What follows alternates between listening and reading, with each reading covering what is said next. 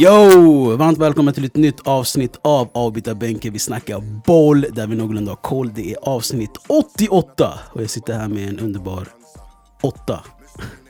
Nummer åtta också på ryggen faktiskt. Ska jag kalla det för Frank eller? Ja, bland annat. Eh, själv kan du kalla mig för Anderson som har vunnit eh, fyra Premier League. Också ryggtavla 8 på honom. Ja, jag tror inte det är en åtta man vill eh, ta efter. Ah, ja, det är inte avsnitt 8, det är nummer 88 som faktiskt Gian- Gi- Gianluigi Buffon hade på ryggtavlan. Eller eh, Gökhan Inler. Exakt, jag gillar det. Eller Caner Erkin också tror jag inte, om jag inte är helt fel. Mm. Jag tror det. Ja. Hur som, det finns jättemycket att snacka om. Jag tycker vi börjar med att sammanfatta England. Jag tycker vi börjar där. kör vi. Det har varit en sprakande Premier League-helg. Det har alltså slagits rekord på antal mål som gjorts under en omgång. Hela 44. Många av dem måste vi väl säga att Leeds står för, både fram och bak. Denna helg vände de på siffrorna de hade mot Liverpool förra helgen och vann mot sina fellow nykomlingar Fulham. Resultatet alltså 4-3. Ett annat lag som påverkat helgens målrekord är Ancelotti och James lag Everton. 3-0 mot West Brom där förvisso Oxlade Chamberlain röda kortet... jag menar Gal Clichés röda kort avgjorde matchen. My name is Bond. James Rodriguez har nu gjort mål i fyra av topp fem ligorna i Europa. Carrot Lewin har gjort 12 mål under Ancelotti. Det andra Liverpool-laget, Liverpool, vann bekvämt mot Chelsea. Även där avgjorde ett rött kort på en försvarare. Och förväntat, icke chockerad, Kepa Tabbe, New Season, same Arida Balaga. Mané gånger två blev slutresultatet som har nu passerat Cristiano Ronaldo i antal mål under samma antal matcher. Säger mig absolut ingenting. Säger Fabriks en hel del då, som rankar senegalesen som nummer ett i PL. All or nothing-laget Tottenham vann sin match mot Southampton med 5-2. Fyra mål av Heung-Min Son och lika många assist av Hurricane plus ett mål. Man of the match? Ja, Harry Kane om du frågar Mourinho som kraschade Sons postmatch-intervju. Det andra Londonlaget Arsenal vann sin match knackigt mot West Ham.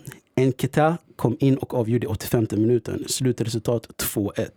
City-premiären mot Portugals landslag Wolverhampton. Phil Foden hade med sig rubrikerna på rätt sida denna gång när han gjorde mål på måndagskvällen. Utöver talangen gjorde De Bruyne och Jesus mål för City. The Mexican sensation Raúl Jiménez gjorde förvisso 1-2 målet och höll matchen vid liv. Slutresultat 1-3. Och till slut, United förlorade mot Crystal Palace. Jag hörde inte riktigt där i slutändan. Skulle du kunna repetera det? Nej men vi kan börja den änden om du vill. Ja. Eh, Eftersom det ändå var debutmatchen för både United och City så kan vi börja där. Eh, mm. Många hade höga förväntningar efter ja, Solskärs eh, ändå ganska bra säsong han gjorde. Eh, kom en trea plats och eh, ni gjorde det bra. Ni hade en lång eh, vinststreak där fram till FA Cup-semifinalen. Mm, exakt. Och alltså, jag tror inte folk har- förväntningar på Ole sådär. Det är för att vi har inte gjort märkvärdiga värvningar. Enda är Donny. Och vårt försvar ser ju fortfarande fett risigt ut. Mm. Eh, och det var bara Tabbar, så att säga. Alla tre mål. och, eh, alltså jag säger så här, jag, jag, genomgick, jag genomgick en berg och dalbana av känslor hela matchen. Eh, I vanliga fall skulle jag stänga av matchen, gå in på Netflix eller SVT Play kolla på någonting. Men vet du vad? Jag, nej, jag tvingade mig själv fortsätta kolla på matchen för jag tänkte det här är första matchen av 38. Och så här kommer det se ut om jag inte gör några värvningar. Eh, och om man ska ta med sig något bra av den här matchen, det är självklart van den Beeks mål och att han kom in och eh, ändrade matchbilden. Och att det här sätter press på ledningen som inte har några, alltså någon tillit till alls. Men det sätter någon typ av press på dem att så här kan det inte se ut. Vi behöver tre spelare som ska rakt in i elvan. Alltså jag håller med dig när det kommer till förstärkningen. Definitivt, United behöver eh, förstärka vissa delar, speciellt försvaret. Och jag tycker anfallet, eftersom man har tappat Alexis Sanchez och eh, Lingard eh, verkar inte vara i Solskjaers planer längre. Men jag tycker ändå en sån här match mot Crystal Palace med den här formen och det är ändå samma lag som man hade förra året. Man har inte tappat någon nyckelspelare. Jag tycker man ska få jobbet gjort på hemmaplan. Mm. Eh, Så att man inte har värvat i en sån här typ match, jag tycker det är inte en ursäkt. Eh, Men det visar ändå på ett sätt hur långt bak United ligger eh, i utvecklingen och de behöver verkligen höja växeln om de ska hänga med de andra klubbarna. Ja. Inte bara om de ska utmana om ligan, men även om de ska kunna behålla en Champions League-plats. Ja, precis som Patrice Evra sa. Han la upp en 20 minuters IGTV på sin egen Instagram. Och eh, behandlade bland annat att eh, vi syns mer i social media än vad vi gör i transfermarknaden. Mm. Det tar oss, ja, alltså Sancho har vi ryktats till i ett år snart och ingenting har hänt. Bruno Fer- Fernandes tog det oss ett år tills vi skulle värva. Kontra när det var under Fergusons tid, då var det Van Persie bam, Vidic bam, Evra bam, precis som man säger också. Ehm, så det är mycket det. Men ja, det, där, det där har ju också med att ni hade en helt annan tränare då. Mm, exakt. Och, Eh, beroende på vem tränaren är. Alla har olika dragningskraft. Och det har vi sett, den här transfermarknaden. ja, ja, alltså grejen jag, jag, jag var tidig och, och, och sa liksom att eh, jag tycker det är bra att vi hämtar in Solskär som kan liksom dra upp eh, på ärmarna och verkligen gå in i gyttjan i United och börja om från grunden, absolut. Men sen finns, kommer det komma en tid där han får step aside och en riktig tränare får komma över och fortsätta på den han byggt upp. Så är den tiden kommer? Nej, jag vet inte. Men den är, den är snart här i alla fall. För att jag ser inte Solskär som en tränare som kan utmana om titlar med United. Inte heller en tränare som kan locka till sig storspelare. Ja, det är intressant. Det är inte ofta man hör den sidan av eh, ett United-fan. Att de har så, sådana känslor, speciellt för en ändå spelare som Ja. Alltså var jag, historisk för United och är tränare nu. nej, alltså jag, brukar, har- jag brukar alltid säga, jag kommer alltid säga det. I första hand är jag jag är ett fotbollsfan. Och nummer två är jag ett United-fan. Mm. Så jag vill se, alltså jag, jag är ärlig bara. För så jag kommer inte förneka något som inte stämmer. Ehm, ja, det var det. Ja, det är inte helt omöjligt. Exakt. Å andra sidan, en tränare som lyckas dra till sig spelare, Mm. Frank Lampard, Ja. Har ju också blivit nu lite satt under större press än Solskjaer måste jag säga ändå. För att han har ändå fått värvningar. Eller han fick ju inga värvningar förra året. Så han har fått kompensera nu för två år. Mm. Förra sommaren och nu den här. Och januari såklart. Men eh, eh, ja, en förlust som eh, jag tror inte var chockerande. Alltså helt, för att vi mötte ändå Premier Leagues bästa lag. Det får man inte glömma bort. Men eh, det var inte det heller man hade förväntat sig faktiskt. Eh, utifrån Mm. eh, hur matchen såg ut de första 30-40 minuterna fram till det röda kortet. Eh, det såg ändå ganska bra ut. Eh, även om inte man hade bollen i havet. Men jag tycker alltså, jag, jag vet att många ser det här som en stor förlust eftersom det här är ändå en av de topplagen som kommer utmana om ligan. Och det här visade ändå en match hur, mycket, hur man kan mäta sig med dem.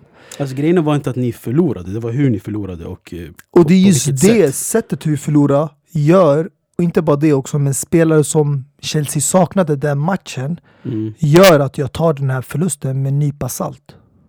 Alltså den tar inte så mycket på mig och jag tror inte heller alla känns för För att om man kollar helheten, man tänker vad hade Lampard att välja utifrån? Alltså han ställde upp med den där elvan just på grund av att han hade inte alternativen som han kanske kommer ha nu om en eller två veckor när han får tillbaka massa spelare från skadan och vissa spelare som har nyligen blivit värvade. Och det kommer göra stor skillnad. Definitivt. Inte bara på plan men utanför plan också. Mentalt i omklädningsrummet. Exakt, alltså elefanten i rummet då, Kepa Arrizabalaga som Mm. gjorde ta, alltså den här tabben. Och det är inte första gången, och jag tror inte heller det är sista gången, om han får fortsätta spela. Lampard var mycket tydlig med att när de frågade han i postmatch-intervju, du vet. Alltså i första matchen sa han nej, vi tror på Kepa, han ska fortsätta stå och bla bla bla. Och sen nu e- efter matchen på Liverpool sa han, Eh, jag vill inte svara på någonting. Jo men alltså det är alla spelare har en dipp. Alltså nu, om man kollar förra året, även om nu han var dålig under den perioden. Man kan inte helt och hållet skylla bara på en målvakt. För mig, det är hela försvaret. Det är hela backlinjen som ska ta ansvar också. Det är organisationen och eh, hur de spelar ihop. Jag märker att nu, dagens Chelsea, det är inte lika bra kommunikation mellan spelarna. Ytterbackarna, mittbackarna, målvakt och så vidare. Nej, alltså Det är det som gör att eh, ibland det sker sådana här misstag där man lägger en passning som en spelare inte förväntar sig eller kanske vill ha den men inte just då och då när det brister på den kommunikationen det leder sådana här misstag och det gör att man släpper in baklängesmål men jag tror de här spelarna kommer lära sig för att många är väldigt unga i försvaret nu bara när Andreas alltså- Christensen blev utbytt, det var Exakt. Tomori som kom ut. Tomori är riktigt bra Mm. han har stor potential, men han är ingen spelare som kommunicerar på samma nivå som Thiago Silva. Exakt. Thiago Silva, när han intar den där mittbackspositionen, hans kommunikation med både målvakt, men de framför sig också, mittfältaren Jorginho Kanté kommer vara på en helt annan nivå. Ja, alltså jag håller med dig om att ehm, alltså, folk dippar. Och målvakter, speciellt när målvakter dippar så syns det ännu mer tydligt. Och det är Eh, de som och- får blamen. Det är inte... Precis, ja ja. Alltså, om, om, en, försvararna. om, en, om en anfallare har en ehm, liksom, ehm, formkurva som pekar neråt så är det måltorka han har som max. Mm. Men, eh, men grejen är Kepa har ju ändå gjort tydliga tabbar. Tabben mot eh, Liverpool när Mané kom och högg. ja, det är den enda tabben han Ja, men gjort som jag- har alltså, varit sådär tydlig. Jag vet, jag måste, fråga, jag måste ställa en tydlig fråga. Backar du Kepa fortfarande? Det är Ska han stå? självklart, så länge han bär de blåa färgerna. Jag förstår. Och så länge bör- han har den tröjan och det klubbmärket på sig, jag kommer alltid backa honom. Såklart, Alla spelare gör misstag. Vi får inte glömma bort det. Det var någonting Mason Mount påpekade. Att alla misstag alltså, kommer ske förr eller senare. Ingen är felfri. Även Messi och Ronaldo har dippat. Kanske inte på samma sätt under lika långa perioder. Men alla har dåliga perioder under en viss period i sin karriär. Men det handlar om hur man hanterar den perioden och den där dåliga formen och hur man kommer ut från den och kommer ut på andra sidan ännu bättre och lär sig av de misstagen. Jag fattar. Jag säger Men, att jag kommer alltid backa Kepa, men som Lampard säger, och det älskar jag med honom också, ingen är garanterad startplats. Så kommer det in en ny spelare och utmanar och får chansen och visar och gör, gör bättre ifrån sig då får man helt enkelt sätta sig åt sidan och kolla på tills man visar på träningarna att man förtjänar en andra chans. jag fattar. Grejen är bara om man ska ta paralleller mot konkurrerande lag. Typ City när de hade målvaktsproblem. Mm. Joe Hart. Guardiola sket i hur, hur lojal fansen var till honom, hur mycket han älskade Hart. Han kastade honom, hämtade Claudio Bravo. Mm. Claudio Bravo håller inte, kasta honom, hämta Ederson. Om vi kollar på Liverpool, Mignolet, mm, jag gillar inte dig, kasta dig. Karius, ah, du, du, du, du kommer förstöra för våra titlar i framtiden, kasta honom, hämta, Mm. hämta Alisson. Mm. För målvakter är en sån här stabil grund. Om, om, om, där, om det skakar redan där kommer hela laget skaka. Så om man kollar på Liverpool och City, vad de gjorde, de lyssnar. Vi måste ha en stabil grund i laget och det börjar med målvakten och där måste vi ändra. Det Och gjorde varför har inte United så?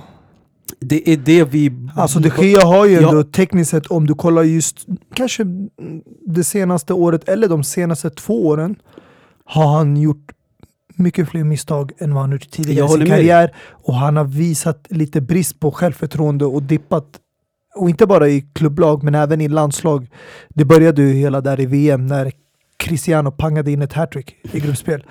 Men Så det är, alltså jag, jag säger, det där är en lösning, absolut, som Klopp och Guardiola använt, men det är inget måste.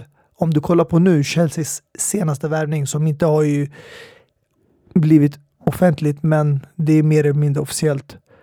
Mendy, Mm. målvakten. Jag tror det är officiellt. Det är ingen stor värvning som Alisson eller Ederson som City och Liverpool gjorde när de försökte ersätta en målvakt för tredje eller andra tredje gången. Det är en liten mindre medioker värvning som ingen känner till. Det här är mål som är bara out of the blue. Jag fattar. Men um, skillnaden mellan de Gea och Kepa, de Gea har varit mycket längre i United än Kepa. Och fortfarande liksom plus och minussidan har inte neutraliserats än. Han har gjort mycket mer plus än vad han gjort minus om man kollar på alla genom åren. Men självklart, vi börjar tappa tålamodet för honom. Och det är därför Dean Henderson till exempel startade igår i cupmatchen. Han gjorde det jävligt bra med sina superräddningar. Så jag tror successivt kommer det ske också må bra av den här konkurrensen som han kommer få av Dean Henderson. Så jag vet, jag, jag håller med dig helt och hållet också. Att det sker Alltså jag bör ses det med de i, ögonen också. i slutändan det handlar om tålamod. Alltså det bästa exemplet nu till exempel Arsenal. Eh, Leno som fick mycket hype i början när han kom. Mm. Nu de har ändå gjort det bra. De har vunnit sina två första matcher. Mm. Men Leno har aldrig sen han har liksom kommit till Arsenal och stått i målburen varit den här övertygande målvakten. Det har varit lite grann av en berg och dalbana Mm. med honom. Det är lite upp och ner, upp och ner. Men ändå valde de att sälja en målvakt som gjorde det riktigt bra efter corona och uppehållet. Hur kommer det sig? Att de släpper taget om en sån målvakt som hade också tagit första platsen. Emi- Eh, Emi han hade Martinez, petat eller? Leno efter hans skada och ja, Ja exakt. som gick till Aston Villa. Men Han gjorde en monstermatch i Aston Villas vinst i helgen också. Ja, och inte bara där då, men även alltså för Arsenal i semifinalen, finalen, FA-cupen, i Community mot Liverpool. Han var där i de viktigaste matcherna och ändå visade att han mm, är på ett eller annat sätt bättre än Leno. Men ändå valde man släppa, släppa den bästa målvakten man hade för tillfället. Precis. Och det här är en klubb som vi pratar om som ska satsa på att ta en Champions League-plats och framöver kanske utmana om ligan. Och när de gör ett sånt drag, då för mig visar det att målvaktspositionen är en viktig position, men det är inte den viktigaste på planen. Nej. Alltså har du ett stabilt försvar, har du ett organis organiserat försvar framför en målvakt, jag tror du kommer underlätta jobbet väldigt mycket för målvakten. De går i hand i hand. Försvararna och eh, Ja, jag ska inte ljuga. Alltså, Alisson i mina ögon är en jättebra målvakt. Men hade han inte haft det där försvaret framför sig, jag tror inte han hade sett ut lika bra i ett annat lag. Mm, alltså man har sett han vara ute och, och, och, och på, på hal is ibland utanför straffområdet. Ja, han har också stått för några misstag och tabbat. Det, det händer alla, men eh, när man vinner som du säger, när man gör mycket mer positiva grejer och tar hem titlar, det täcker upp för de här eh, negativa aspekterna och minus. Så det är därför för oss Chelsea, det gäller oss bara för att ta hem ligan det här året och då kommer folk glömma bort alla de här misstagen och tabbarna och de här förlusterna. Ingen kommer tänka på det så länge titeln kommer tillbaka till eh, den blåa sidan av London. Men ska vi kort också kort, kort snacka om eh, Liverpools eh, prestation mot er? Alltså, jag, jag förstår, det präglades av Christiansens röda kort och så, men såg de övertygande ut? Thiago Alcantara fick komma och göra debut. Förvisso- Övertygande nej. Alltså det var en ganska jämn match fram till röda kortet. Eh, därefter blev det en långboll, djupledsboll som öppnade upp och eh, sover man en sekund, om inte man är liksom alert, då tappar man markering och det blir som det blir. Och det är bara liksom acceptera det. Det, det för mig är ett rött kort. Alltså det kanske, man vet inte om Mané skulle hinna till boll eller inte, eller om Kepa skulle vara där först. Så det kan diskussion, alltså diskuteras och sägas kanske Mm. att han tog rätt beslut i början. Men jag liksom tar inte åt mig av att man drar fram det röda, att man ändrar. Jag kan acceptera det. Och eh, jag tycker bara att eh, det här var en bra läxa för Chelsea, men Eh, som jag nämnde tidigare, de viktigaste spelarna fanns inte där för Chelsea. Och det är avgörande roll. Eh, folk kan snacka hur mycket de vill, alltså, men i den offensiva fasen, alla vet om man kollar tillbaka förra säsongen, de bästa spelarna var Christian Pulisic och William. William idag är i Chelsea, eh, förlåt, i Arsenal. Finns inte kvar i klubben längre. Och Pulisic är skadad. Mm. Och nyförvärvet som ska ha tagit Williams plats, Hakim Ziyech, är också skadad. Mm. Så det är mycket som saknas där. Och eh, det gör att, eh, ja, som, som Guardiola nämnde tidigare, det finns 114 poäng att spela för. Nu finns det 111. Vi har tagit tre poäng av sex möjliga. Men det finns 108 poäng kvar att spela för. Jag gillar den här positiva mindseten. Fortsätt hålla det, för det är den som kommer få dig att vara levande under hela Mm. säsongen. Eh, jag tänkte bara innan vi lämnar England helt, det var ju som, som jag sa målrekord den här helgen, 44 mål hela helgen. Eh, och Harry, Himminsson gjorde fyra mål och Calvert Lewin gjorde sitt hattrick. Jag vill bara kort landa i Calvert Lewin.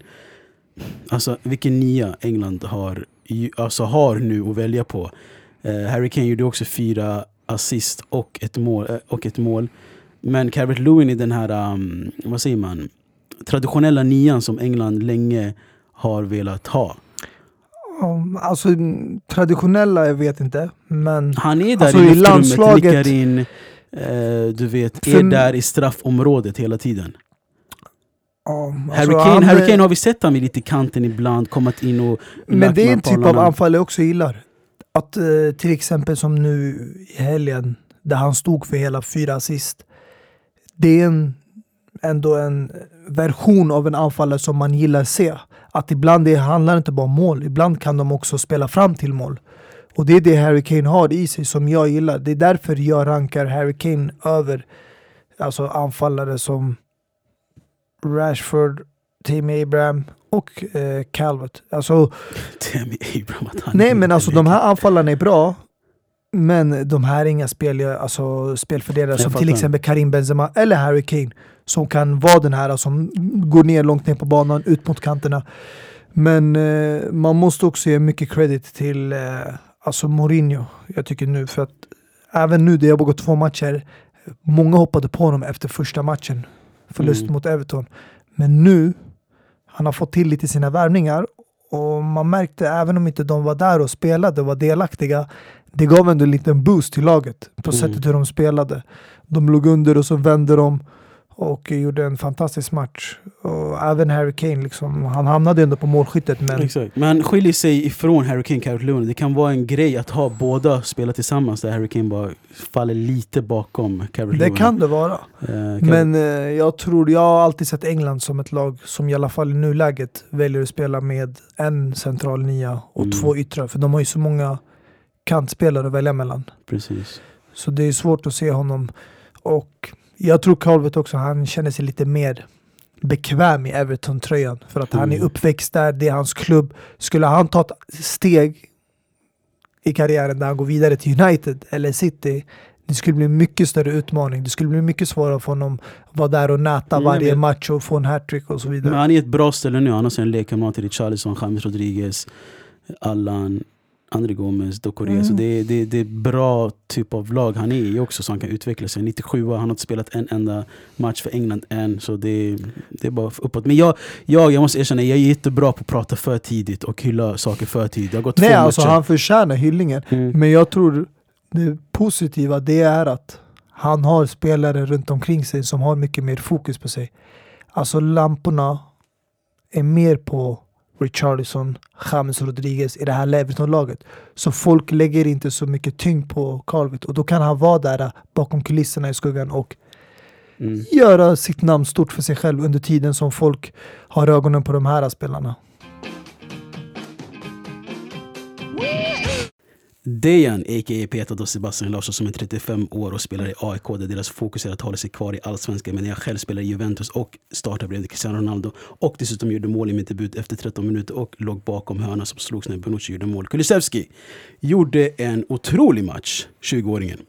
Och hans smeknamn som jag läste upp också eh, om Seb Larsson, att han blev Alltså, 20 år, eh, låg bakom hela matchen mål efter 13 minuter. Och frågan är dock om... Men alltså jag har läst Pirlo att han har väldigt stor... Eh, att han litar på honom och säger att han är redan en mästare. Han kanske är 20 år men han är väldigt mogen i huvudet. Men det som stör mig är att man har värvat Alvaro Morata nu till Juventus. Frågan är vart och hur de kommer spela ihop med Alltså det är, för mig är det inte bara frågan var och hur. Det är frågan om han får fortsätta spela. Alltså jag är jätteglad att Juventus har gjort den här värvningen. Att en svensk spelare har slagit in sig i ett topplag i Italien. Och eh, att han inte blir utlånad igen, som kanske många blir i den här åldern. För att eh, kunna fortsätta utvecklas i karriären. Men att han verkligen får chansen direkt. Men eh, det, jag har ju samma frågetecken som du. Värvning av Morata. Och sen är det också frågan om hur när Dybala kommer tillbaka från skadan. Hur kommer de ställa upp då? För att Morata är ändå en värvning som det är en obligation att köpa honom nästa år. Så det här är en för, liksom, inte för framtiden. Det är inte som förut när man hämtade honom från Real Madrid Mm. när han var ung. Det här är mer en klar spelare som ska komma in i elvan nu och direkt leverera. Mm. Och sen har du Dybala som har varit där äh, ett par år nu. Som är, anses vara en av Juventus spelare, om inte den bästa efter Cristiano. Mm. Och sen har du Cristiano Ronaldo. Och hur ska Dejan få plats i det här laget? Om alla är skadefria och 100% fit. Det är det jag har svårt att se. Det är därför jag tänker, jag vill fortfarande se hur det här Juventus-laget är uppbyggt av Andrea Pirlo. För han är en ny tränare för alla oss. Så det kommer bli intressant att se vad för typ av tränare är. Är han sån här som står fast vid sin elva som Conte var? Som håller ganska en och samma elva för att fortsätta med det vinnande laget? Eller är han sån här som roterar väldigt mycket och kommer ge Dejan Kulusevski både chansen i Champions League och ligan? Alltså jag fick ju äta upp mina ord redan eh, från förra avsnittet när jag sa att för det första kallade jag McKinney för McKinsey, han heter McKinney. Mm. Och där sa jag, ah, är han bra nog att starta i Juventus bra? Alltså han var ju alltså, otroligt fräsch, alltså frisk fläkt i mittfältet, Mm. eh, amerikanen. Och eh, jag tror att Pirlo var ju först, eller var och var, men han blev ju ut, alltså, utsedd till Primaveras tränare U23 i Juventus. Exakt. Så jag tror de vet, alltså han har väl tankarna där att han vill utveckla ungdomar och vill ungdomars bästa. Så jag tror han har det mindsetet fortfarande när han är i Juventus. Men det ska bli superintressant hur han ska få det här att funka med Morata nu. Eller om Morata ska funka som en supersub som han brukar vara. Jag vet inte. Mm. Men även mittfältet, alltså där. Alltså nu spelade de ju hemma mot Sampdoria. Men alltså jag ser fortfarande ingen balans i mittfältet. För de saknar nu defensiva mittfältare. Eller holding midfielder som de hade i eh, Pjanic. De har ju tappat nu Pjanic, Kedira och Matuidi. Och kollar du på alla andra mittfältare som de har, förutom McKinsey då, eh, då har de Ramsey, Rabiot och Arthur. Och det här är tre offensiva mittfältare. Box-i-box mittfältare som går verkligen upp högt upp på plan. Det är ingen eh, Pjanic, det är ingen Kedira, det är ingen Matuidi. Den enda spelaren som jag har sett spela i den rollen lite längre bak under Allegri lite grann och eh, Sarri, det är Bentancur. Mm. Och det är frågan om han kommer kunna brösta den rollen och bli en sån där bra spelare. Han var ju en av deras bästa spelare förra säsongen, Betancourt i Juventus. Ehm, nej men det ser bra ut i alla fall. Cristiano Ronaldo gjorde sitt mål även om han inte syntes till mycket i matchen. Ehm, så vad ska man säga, det ser bra ut. Och det är många lag som inte har spelat än. De har smygstartat lite i Italien. Lazio har inte spelat, Inter har inte spelat. Mm. Ehm, men ett annat lag som spelade i måndags är ju Milan och Zlatan. Som direkt visade vart skåpet ska stå. Ja. Åldern är bara en siffra, Amana sikter. Ja, alltså, jag blev lite själv eh, förvånad där. Alltså inte att han eh, fanns med på målskyttet, men att han på debutmatchen, första, alltså matchen den här säsongen, stod för båda målen och han var ju nära på att göra ett par till också. Precis. Eh, han såg riktigt målfarlig ut, men eh, jag eh, har fortfarande frågetecken över hur det kommer se ut över en längre period. För att när du väl börjar komma in i de här matcherna, när det börjar spelas var tredje dag, Mm. två matcher i veckan, det är då det kommer ta mer på kroppen. Och det är då man kommer märka av hur åldern klarar av det. Alltså jag tror Zlatan och Pioli måste tänka smart. Alltså de måste spela Zlatan när, de, när han måste spela. Han behöver inte spela 90 minuter mot uh, Det det, Cambridge Rovers eller det, är sån där, här. det, där, det var där jag, för jag började, började undra. Nu var det kanske en veckas skillnad, eller mer än i alla fall tre, fyra dagar mellan den där matchen och Du vill inte ut, hemma ut, mot uttala laget. Shamrock. Men eh, jag tänker alltså sen när de börjar sätta igång med gruppspelet och alltihopa och börjar spela ligamatcher konstant. Eh, ja, då håller jag med dig. Alltså, då måste Pioli verkligen tänka på hur han använder Zlatan i Europa League och cupmatcherna. Om han Mm. vill ha en fräsch Zlatan i ligan. För även i ligamatcherna, han kanske inte spelar eh, i samma takt och tempo under 90 minuter. På grund av åldern. Men eh, hittills, ja, efter en match har han gjort det bra. Mm. Sen eh, får vi se mot de eh, andra motståndarna hur det blir. Exakt. Eh, nu när man snackar om Zlatan de här dagarna. um, take mig på andra saker. Men innan vi går in i det vi båda tänker på måste jag nämna Roma Hellas Verona. Såg du vad som hände? Det var pinsamt, de spelade 0 mot Hellas Verona men det var inte det som var pinsamt. Det pinsamma Nej. var ju att uh, de Registrerade Amadou Diawara. Precis, fel. För i Italien får man, Italien om spelare är under 22 så behöver de inte registreras. Mm. Eh, och Amadou Diawara, alltså den gamla Napoli-spelaren, fyllde 23 i juli. Om de hade glömt att registrera honom, han var med på bänken. Och eh, fick, eh, Hellas Verona fick 3-0 för det. Ja. Alltså jag personligen tycker det är lite taskigt. Alltså det är, det är en felaktig grej från Romas sida. Men det är också ett ärligt misstag. Alltså de missade säkert, alltså missa och missa. Självklart ska man ha koll på sånt där när man registrerar spelare. Men det är inget fel att man missar att en spelare har precis fyllt 23 och glömmer registrera honom som över 23 och istället är han vanlig. Alltså du har, du har fett många anställda du ska ha. Alltså det, här är, det här är rookie mistake. Det här är Ja. division 7 mistake. Förstår men det är inte första gången det händer. Vi kommer ihåg när det hände med Real Madrid. Mm, det var också när de rookie mistake. registrerade en spelare som inte var egentligen... Cheryshev va? Ja, som hade kommit in tillbaka efter, jag tror januari, halva säsongen, vi fick inte spela egentligen kuppen och då blev de utslängda från Mm. Copa del Rey. Men eh, det är ett hårt straff.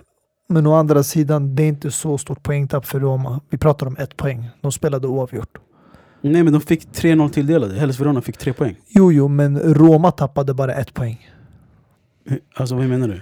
För att, eh, Ja, ja, för att de skulle var få ett ja. poäng nu. Ja, jag fattar. Så Ja. fick, Så det är Ja. inte så stor, alltså mycket poäng de har tappat egentligen. mm. Så jag tror det, det kommer inte ta på dem så mycket. Och sen är det början av säsongen, så de har ju allt att spela för. Mm. Nu fick de noll poäng istället för ett poäng. Jag tror de kan alltså, Mm. acceptera den här tabben och gå vidare. Exakt. Så, ska vi ta det här Zlatan, eh, Olof Lund, eh, geggamojan då? Ska vi först Mm. ta och börja med vad Olof Lund hade att säga? För han har släppt en ny bok idag faktiskt, 23 september. Eh, Landslaget enligt Lund heter den. Där han liksom går igenom mycket hur, hur det såg ut med landslaget och han har kritiserat Zlatan mycket. Men ska vi ta och lyssna på vad han sa igår i vad? Fotbollskanalen tror jag? Ja? Jag tycker vi ska lyssna på det. Vad är dina intryck då att, att spelarna hade för åsikt om Zlatan?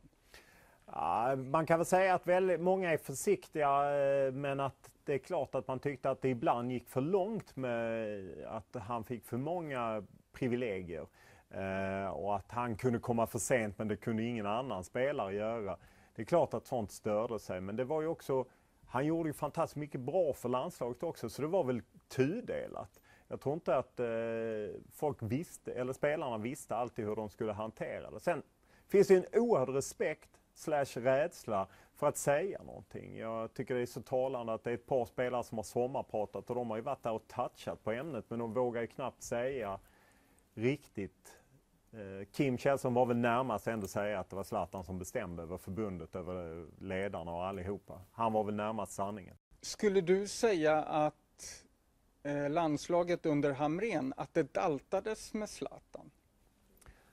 Det gjorde det, eh, men man får eh, försvara Erik Hamrén som tog över i ett jättesvårt läge när Zlatan i princip eh, några veckor efter Hamrén tog över landslaget så avgjorde Zlatan El Clasico, tillhörde Barcelona efter den dyraste transfern svensk spelare någonsin gjort. Han stod på sin prime och sa att han tog en paus i landslaget. Det är klart att Hamrén redan där hamnade i ett underläge och för att locka tillbaka Zlatan så gjorde han honom till kapten. Det var ju rätt.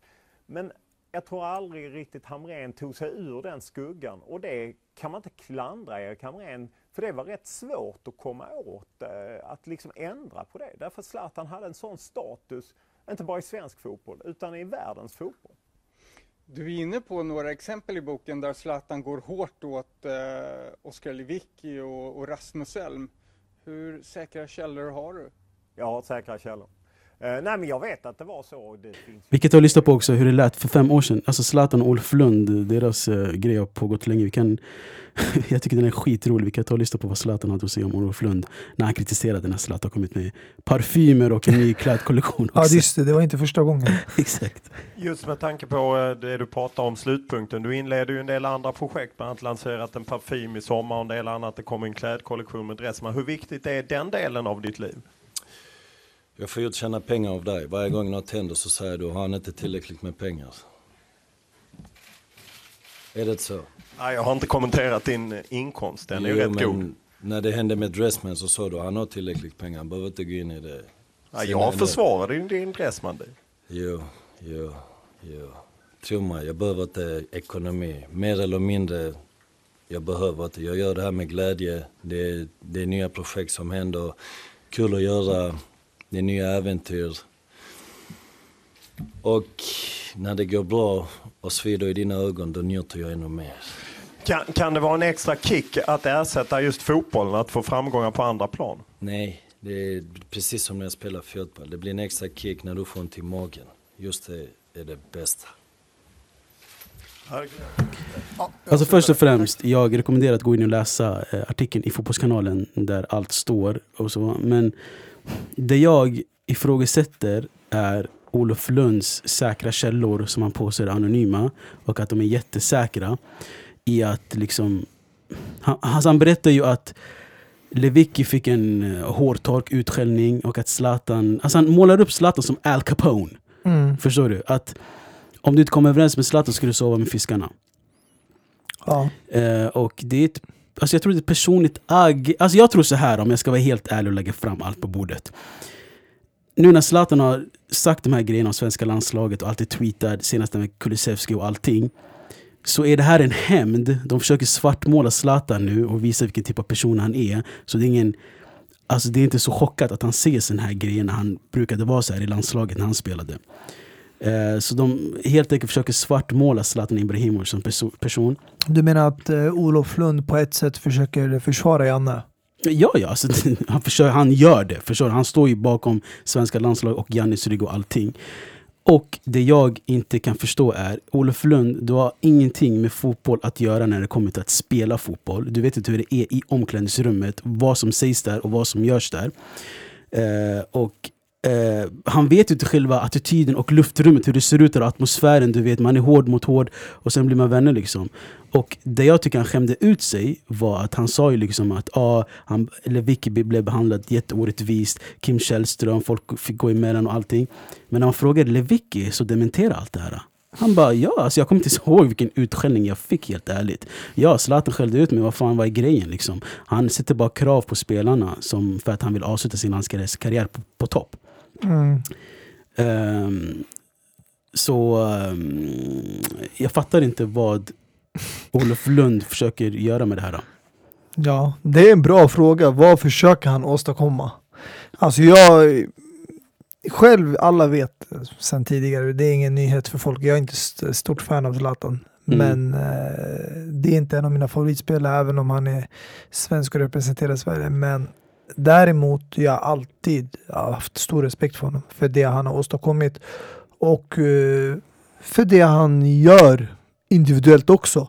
Både i landslaget och på klubblagsnivå. Men eh, jag är också lite alltså förvirrad över det här påhoppet från Olof Lund. Och speciellt saker och ting som inte har hänt mellan dem utan det här är saker och ting som skett inom landslaget i omklädningsrummet.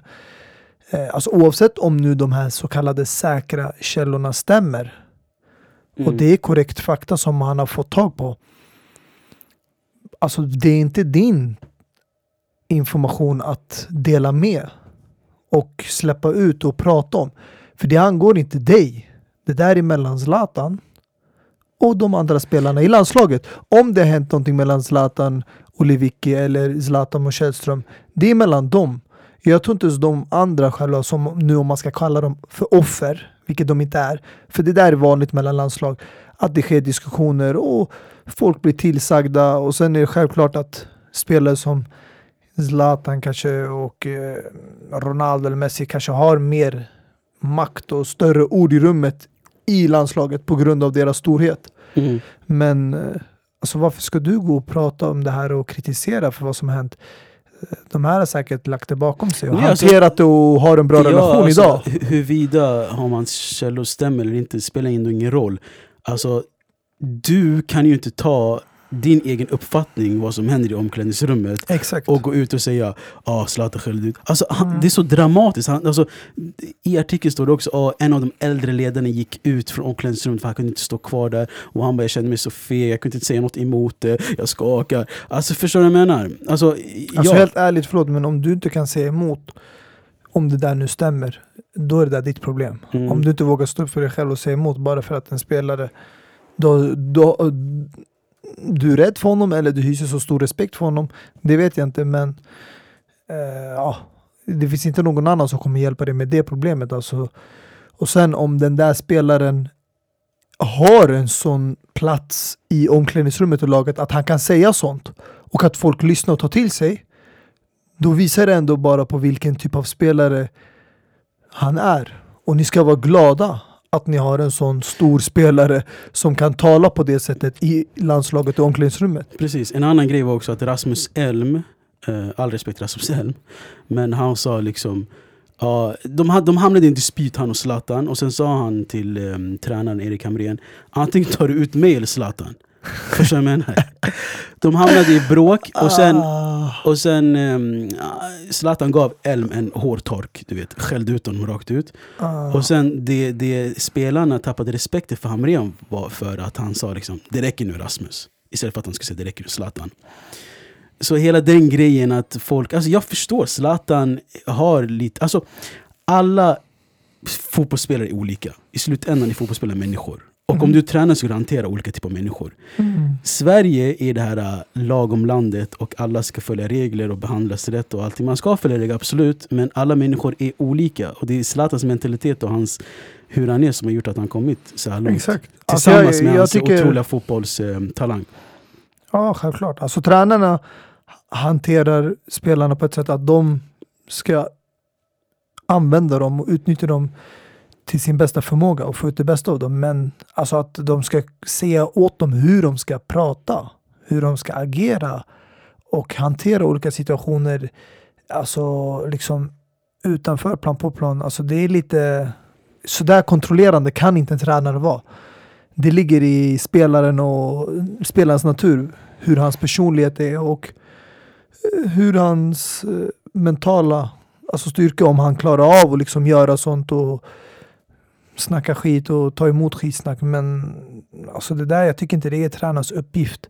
Så det spelar ingen roll om det skulle vara Erik Hamrén eller Janne. Alltså Zlatan hade varit så oavsett vem som hade varit där och coachat landslaget. Det hade inte ändrat på situationen. Och jag tycker det där är någonting man istället ska berömma sig upp till. För att, att som du nämnde tidigare, om han ger en sån utskällning eller om han är på det sådär, det är för att han förväntar sig så mycket av Precis. det. Han har de kraven. Han kräver mer och det är så man får ut det bästa av, alltså spelarna och kan då tillsammans ha en chans att kanske vinna någonting. Nu i svenska landslaget kanske det är bara de inte är tillräckligt bra kvalitetsmässigt om man jämför med topplagen i Europa och världen. Men det är så Mm. han har gjort i klubblagen. Alltså Mm. vi har sett spelare i klubblagsnivå som idag, ingen vet vart de har hamnat. Men en gång i tiden var de vinnare när de spelade i samma lag som Zlatan. Mm. Har vunnit ligatitlar och så vidare. Exakt. En sista grej, jag vet inte om du har sett den här äh, dokumentärserien med, äh, vad heter den? The Last Dance Mm. med Michael Jordan. Nej, jag har, inte, jag har börjat men inte hunnit se Mm. hela. Zlatan hyllar ju den dokumentären mycket och i, i serien får man se hur Michael Jordan, alltså hur tuff han är mot sina motspelare och verkligen skäller ut dem och allting och så. Mm. Och det händer i de stora scenerna, det händer i de stora, alltså, stora mm, eh, sportmännen. Att du, du, alltså, speciellt när det kommer till en lagsport, du kräver lika mycket från dig själv som dina lagkamrater för att ni ska vinna. Så jag tycker, inte, det- Ja. alltså, jag tycker allt har bara blossats upp och det, man försöker svartmåla Zlatan. Men låt oss vara ärliga, alltså det, det här eh, det är inte bara för att... Alltså de svartmålar inte honom på det sättet bara för att, att han har gjort de här sakerna.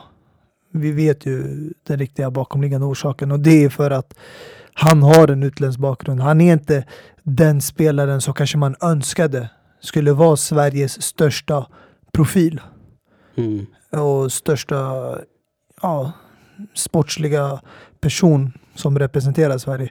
Och det är just därför man känner att man ska kunna ändå kritisera honom även fast han är så stor. Man ska inte kunna känna att han har den där makten. Men eh, hade det varit ja, en spelare med svensk bakgrund eller någonting liknande, det hade inte varit lika eh, hårt, tufft. Nej, de, de hade kunnat mer ac- haft acceptans för det här hyllat honom, man hade, beteendet. sagt, man hade sagt vilken viking power du ger mig Mm. Benjamin. Förstår du? Det hade varit sån mode. Mer eller mindre. Ja, men jag vill bara avsluta det här segmentet med vad eh, Rashid Musa skrev igår. Ehm, han sa, skitroligt.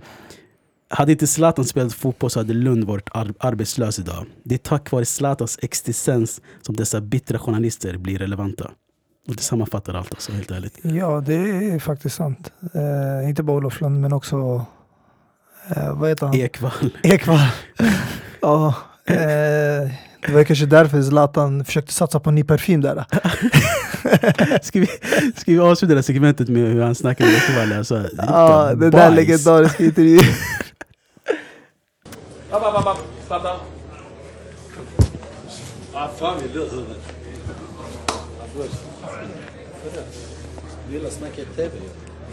Ja, vi kör. Nummer åtta. Franken Morella. Franken Morella. Ja, då kör vi. Flyger. Fan vad det luktar illa. illa. Spår, eh, sportklubben del 2. Vi är uppe i dryga 45. Ska vi avsluta lite med eh, transfers och saker som har blivit klara? Det svänger en hel del nu innan 5 oktober. Senast var ett Suarez är mm, mer eller mindre klar till Atletico Madrid. Ja, Eh. det är sjukt. Alltså nog för att senast vi satt i det här rummet så var Suarez nästan klar för Juventus. Och Exakt. bara på några dagar och lite turbulens där eh, i Italien så Exakt. skiftade riktningarna från Suarez till Dzeko och nu från Dzeko till Morata. Exakt. Suarez uppges att han fuskade i det italienska medborgarskapsprovet och att Ja. han fick liksom frågorna innan och så. Eh, Han lyckades eh, hitta provet på något sätt, pre-signed, Precis. som han fick fram. Så att han kunde bara få igenom det här transfer så fort som möjligt. Exakt. Det påminner om du vet, när man gick i parallellklasser att ena klassen skulle ha matteprovet innan och så bro, vad, fick, vad, vad hände? Vad kom på matteprovet? Eller ta bild bror. Eller memorisera lite Exakt. frågorna. Kladdare, någonting.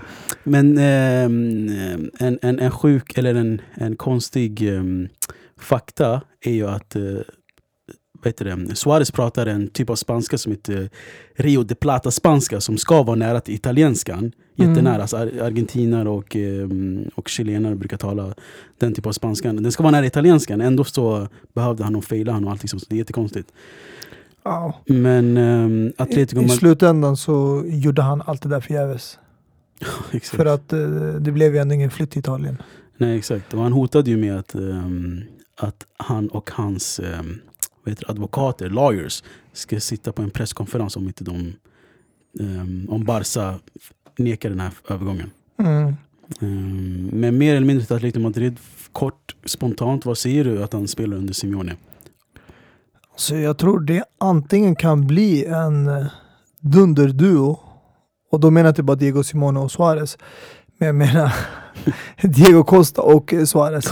Om Diego Costa stannar självklart. Vilken grisig anfallsduo där det kommer Ja. bli alltså. Det kommer vara verkligen bara kötta där framme. Två rutinerade anfallare. Eller så kan det bli eh, tvärtom. Att det bara fallerar och inte lyckas helt. Mm. För att eh, jag vet inte, jag tyckte ändå Morata passade ganska bra in i Atletico Madrid. Jag är chockad också varför han lämnar. Har du inte hört det här roliga uttalandet han har gjort varje gång han har lämnat? Alltså han bara, eh, så här, det var min dröm att eh, alltid lyckas i Real Madrid. Och sen eh, när han kom till Chelsea, sen jag har varit barn har jag alltid tänkt på Chelsea. Och sen när jag gick till Atletico Madrid, han bara Atletico Madrid, jag har alltid smyggillat dem när jag var Real. Det är alltid nya och nu med Juventus också. Det, är så här, han bara, det känns skönt att komma hem igen. Ja. Det, det känns som att allt är ett hem för honom. Vare sig det är Spanien, Italien eller England. Men eh, jag vet inte alltså, om det är att Pirlo tränar Juventus som lockade honom. Mm. Eller att just få spela i Italien igen. Men jag, eh, ja, jag förväntade mig inte att Morata skulle faktiskt lämna Atletico. För det gick ganska ändå okej där. Han har en total övergångssumma på, läser jag, 200 miljoner. Ja, över tillbaka 200 till- miljoner. exakt. Eh, det känns som att varje klubb eh, som har ja, köpt honom har ju tjänat på honom, mer eller mindre. Mm. Alltså jag skulle inte säga att nu Atl- Atletico Madrid tjänar inte så mycket med. De fick mer eller mindre samma, kanske lite minus.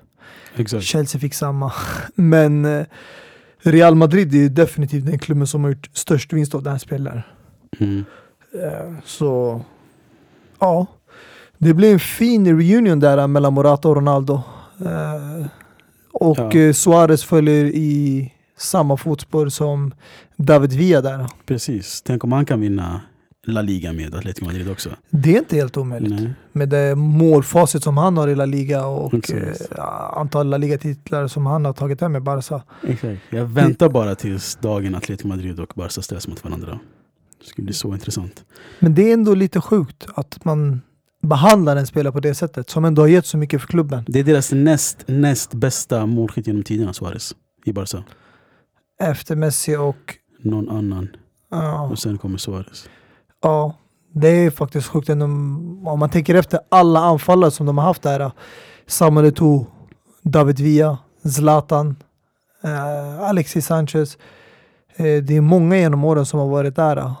Och eh, Luis Suarez har faktiskt varit den bästa. Mm.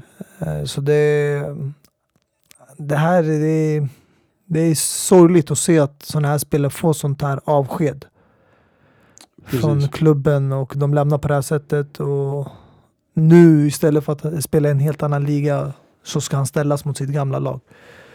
Mm. Eh, Eh, om vi är kvar i Barca också. De tappade sin högerback Nelson Semedo till eh, portugisiska landslaget.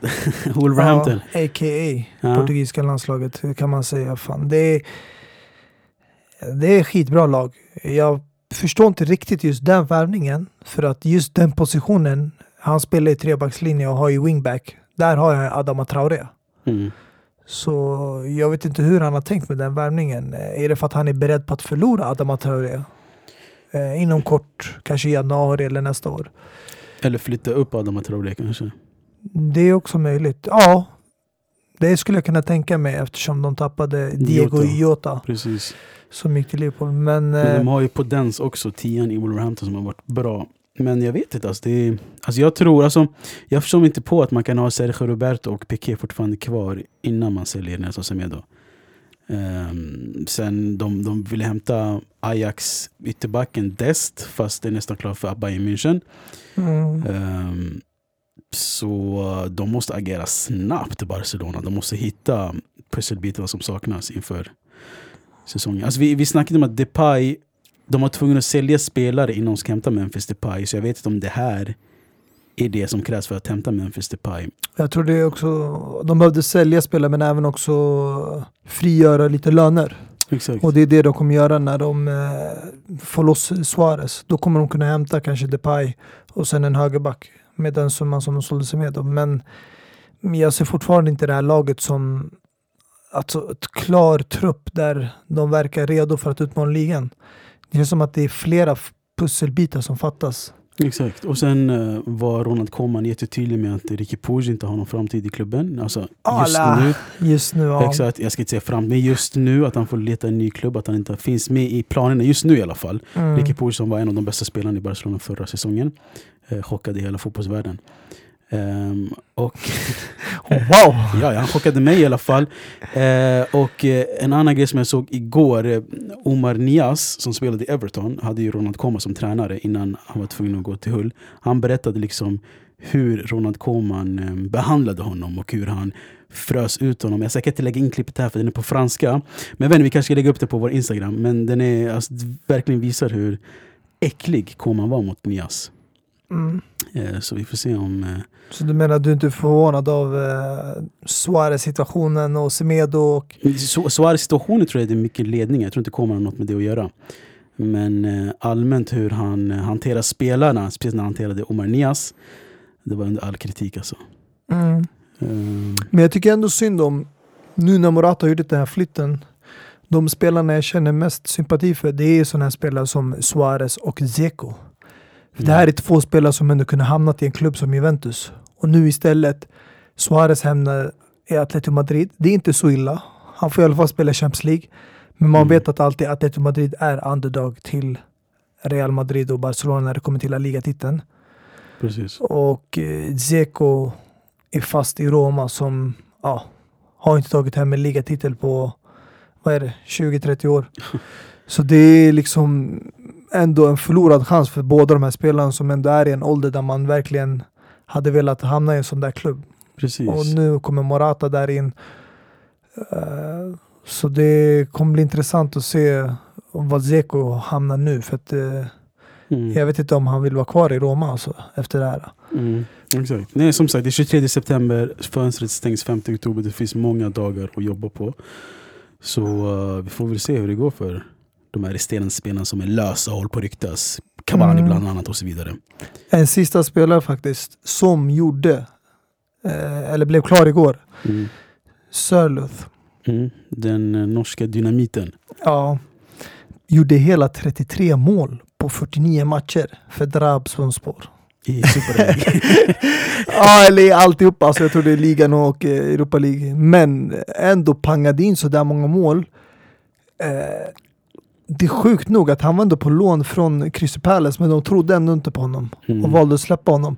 Men han riktades mycket till eh, både Tottenham och Inter, eh, bland annat. Men nu hamnade han i Leipzig som ersättare till, eh, jag tror, Timo Werners plats. Mm. Så där kommer han spela uppe tillsammans med Josef Paulsen i Bundesliga. Mm. Så det är en intressant värvning där. Superintressant. Vi vet ju hur det har gått för normen och Bundesliga tidigare. Ja, nu Mm. får han stöta på lagkamraten va? Exakt. Erling Haaland. Precis, men ska vi ta avsluta avsnittet med norrmännen Sörloth och eh, Erling Braut Haaland. Avsnitt 88 i era lurar och vi hörs någon gång nästa vecka. Det gör vi. Peace!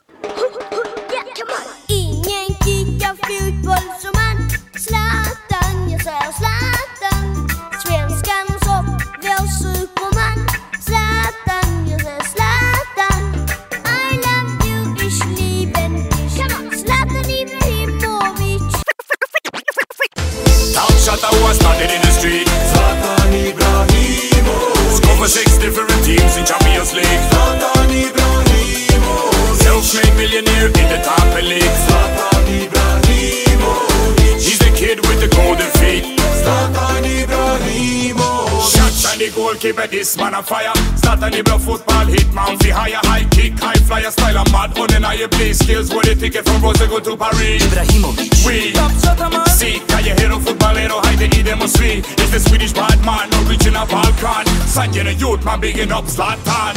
Top shot I was started in the street. Zlatan Ibrahimovic. Score six different teams in Champions League. Zlatan Ibrahimovic. Self-made millionaire in the top elite